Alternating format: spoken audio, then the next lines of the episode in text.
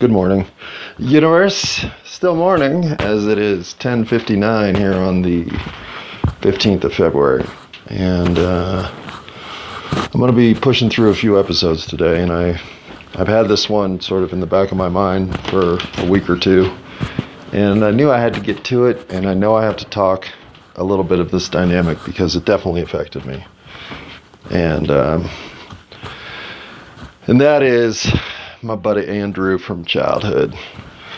When I speak of my three best friends in elementary school, Scott, Andrew, James, John, uh, we were all pretty different um, in our own way. James was the most athletic. Um, Scott was the nicest, if I can put it that way. Scott's just a sweet dude. Um, Andrew's the most charismatic and I was the smartest. And I'm not saying these three guys aren't smart. They all were smart. Everybody got straight A's, but I won the spelling bees. You know what I mean? Like there was just and and I'm not saying that I wasn't on the the baseball teams with Andrew, Scott, and James, but Scott was second base, Andrew was the catcher, James was the superstar, and I was right field. so, you know, the pecking order was clear there. Um, and when it came to nice, Scott was just a great kid he just came from a great family. They were just a loving group. Um, Scott was good to be around. Scott, I run into Scott. I, Scott's the of the four, the last one I've seen. I just ran into him here in Denver, and it was a great seeing him. He's a good, a good dude. Um, always was. And uh, and so is James. James is just a great guy. James was my protector, to be honest. James lived across the alley from me, so we were the closest. And uh, Scott lived four blocks away, and Andrew lived four blocks the other direction. So they were eight blocks apart, but because James and I were right between the two of them, we clustered and did everything together for a long time. Um, even though James was my best friend, Andrew and Scott were my best friends too. And uh, Andrew if Lily is my regrettable guardian angel, well, then Andrew is certainly the devil sitting on the other shoulder. And I love Andrew. I'm not. I'm not saying there's any animosity even here, but there's no question that Andrew was a bit of an antagonist in my life, and in ways that frankly resonated, that that still today harbor some uh, attic space that they shouldn't. But um, when you're in a group of four, dynamic of the four will will tug. There will be some sort of uh, there will be some sort of king of the hill activity in that group, and I never wanted to play that activity. It wasn't of interest to me. Um, I didn't care to be well.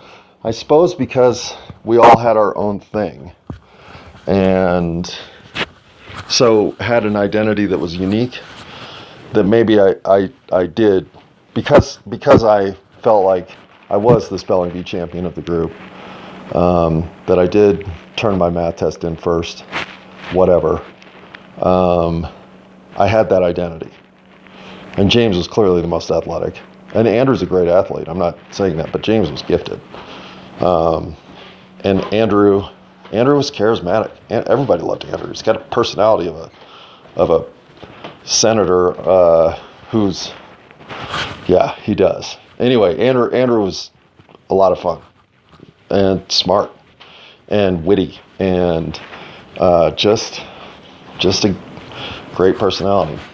And so when I got elected king of the school, I certainly hadn't lobbied for it. And in fact, I don't think would have expected to have won. I knew I was on the ballot, but I'm sure so were James, Andrew, and Scott. So when I won that, um, this was the time when we had first started developing crushes on girls. So there was a little bit of competition in who you could like versus who somebody else had already liked or whatever. You know, that kind of stuff was starting to filter in.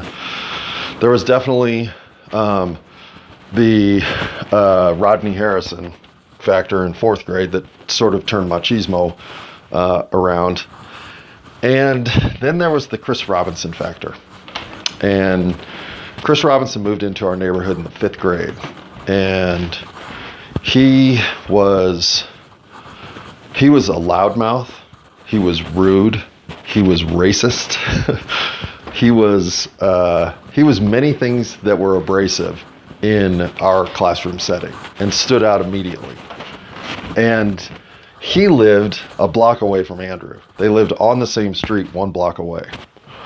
So he and Andrew in the fifth grade started to become friends just because geographically they lived so close.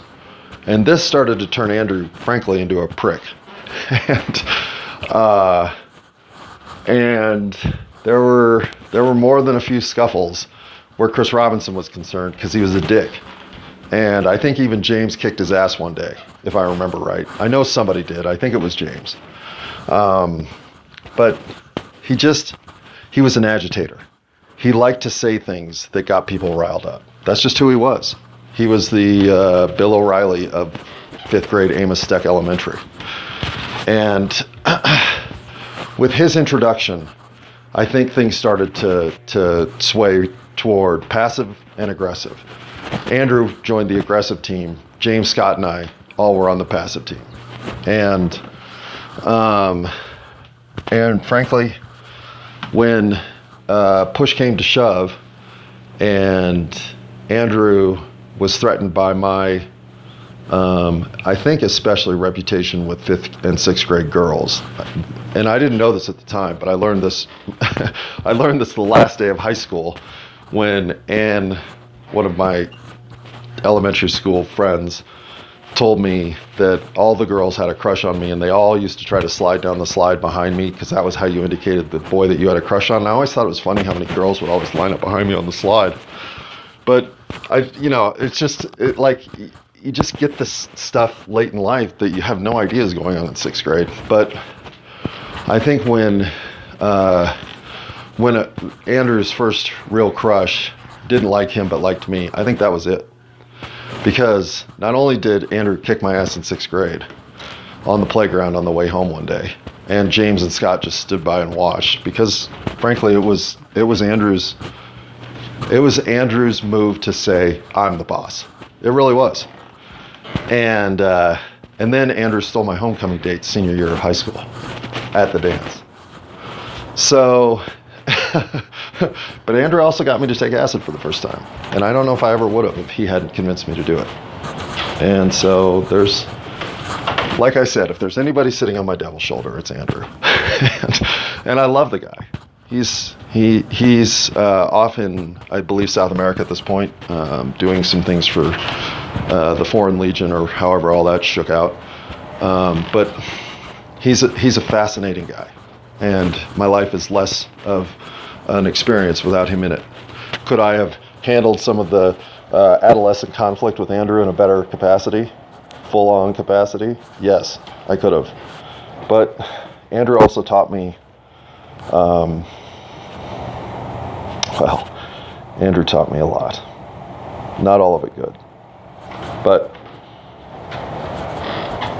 part of life as an adolescent is trying to navigate those influences, right? The ones that you know aren't good for you, but you're kind of tempted by. Well,